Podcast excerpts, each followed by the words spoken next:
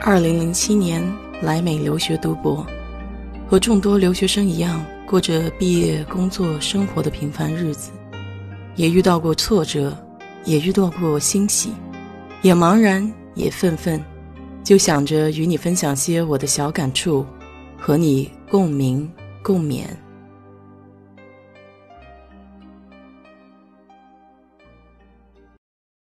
嗨，你好，我是 D J 水色淡子。最近几天呢，总统发表演讲之后，各大超市都出现了抢购的现象，所有的酒精洗手液啊、厕纸啊这一类的东西基本上都全部没有了，还包括牛奶和鸡蛋这些吃的东西。所以超市也跟着这种情况更改他们的营业时间。我暂且对这一次疫情产生的抢购现象不做任何评论，但这启发了我想聊一聊今天的同样也是跟抢购有关的，但是是一种跟节日有关的抢购，也就是每年感恩节和第二天黑色星期五的大抢购。每一年十一月份的第四个星期四呢，是美国人传统的感恩节。我一直觉得美国人的感恩节其实就很像我们中国的端午节或者中秋节，就是类似于家人团聚的一个节日。那么当天呢，所有的家人都会从各个地方赶回来，然后在家里吃一顿大餐。大部分的商场呢，为了迎接这个节日，在之前的时间都会打出很多促销广告。那么有一类型的商品呢，叫 Doorbuster， 这种就是为了在午夜商场刚开门的时候，如果你能抢到的话，就非常幸运可以拿到比较大的折扣。比如说一百块钱买个电视机，两百块钱拿一个最新的 iPad 等等，这类在平时比较匪夷所思的价格吧。很多人为了响应这个商家的号召，同样也是觉得必须要体验一把这种抢购的欣喜。那么很早呢，你就会看到有人在商场门口开始安营扎寨了，有些人会带一些小椅子去啊，还更有甚者的是把帐篷都搭在那儿了。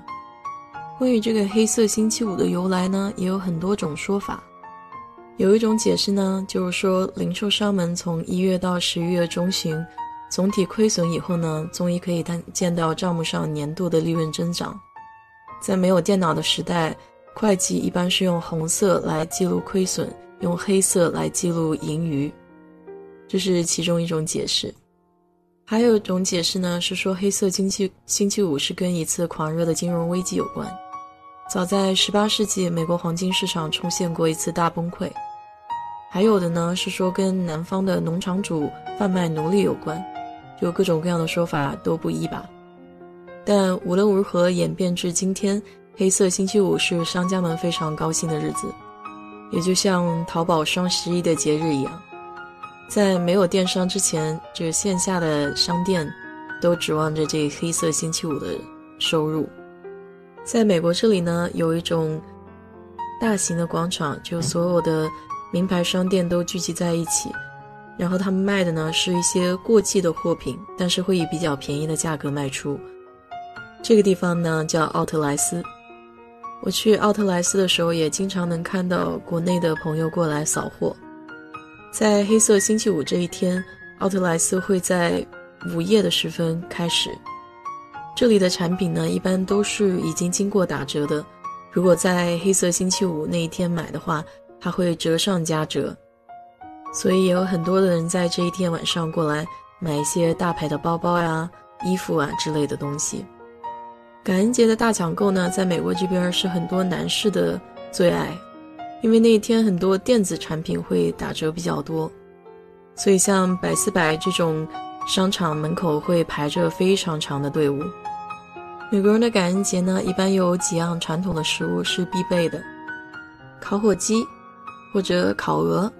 还有红莓台子果酱，也就是我们所说的蔓越莓，还有南瓜派、玉米面包等等。这烤火鸡呢，也是一门技术活，有空的时候我再给你们聊一聊。其实感恩节吃烤火鸡呢，和当时的印第安人帮助是有关系的。这里面也掺杂了比较复杂的历史，我也就不在这里赘述了。感恩节在美国这里呢，算是除了圣诞节之外的另外一个比较大的节日。我还记得我刚到美国的时候，我的同学把他家人介绍给我，就是在感恩节这个场合下，亲朋好友聚集一堂，聊一聊这一年的生活。酒足饭饱了以后，再去参加一下午夜抢购的活动，也还是蛮有过节的气氛的哈。我来美这么久呢，没有去参加过抢购的活动，但是我去参加过这个午夜的购物。从夜里的十二点钟开始，我一直逛到了早上八九点钟，也算是体验了一把这个通宵购物的疯狂吧。现在更多的时间是在网上购物，那么快到节日的时候有这种促销活动出来，你就看好时间在网上预定就好了。前两年我还参加了淘宝的双十一促销活动，因为有时差，所以基本上没有遇到过说网络服务器不行啊，或是抢不到的情况，因为我在抢购的时候大家都在睡觉。很多时候呢，抢购就是为了图个新鲜，然后凑个热闹吧。现在一年一年过得也非常快，看看自己身边好像也不缺什么东西，就慢慢的这种抢购的热情也淡化下来了。我已经有很多年没有说是在感恩节想要去购买什么东西的欲望了，平时该买的可能也都买的差不多了吧。好了，今天就和你聊这么多吧。如果你对这方面比较感兴趣的话，请在评论区给我留言，谢谢。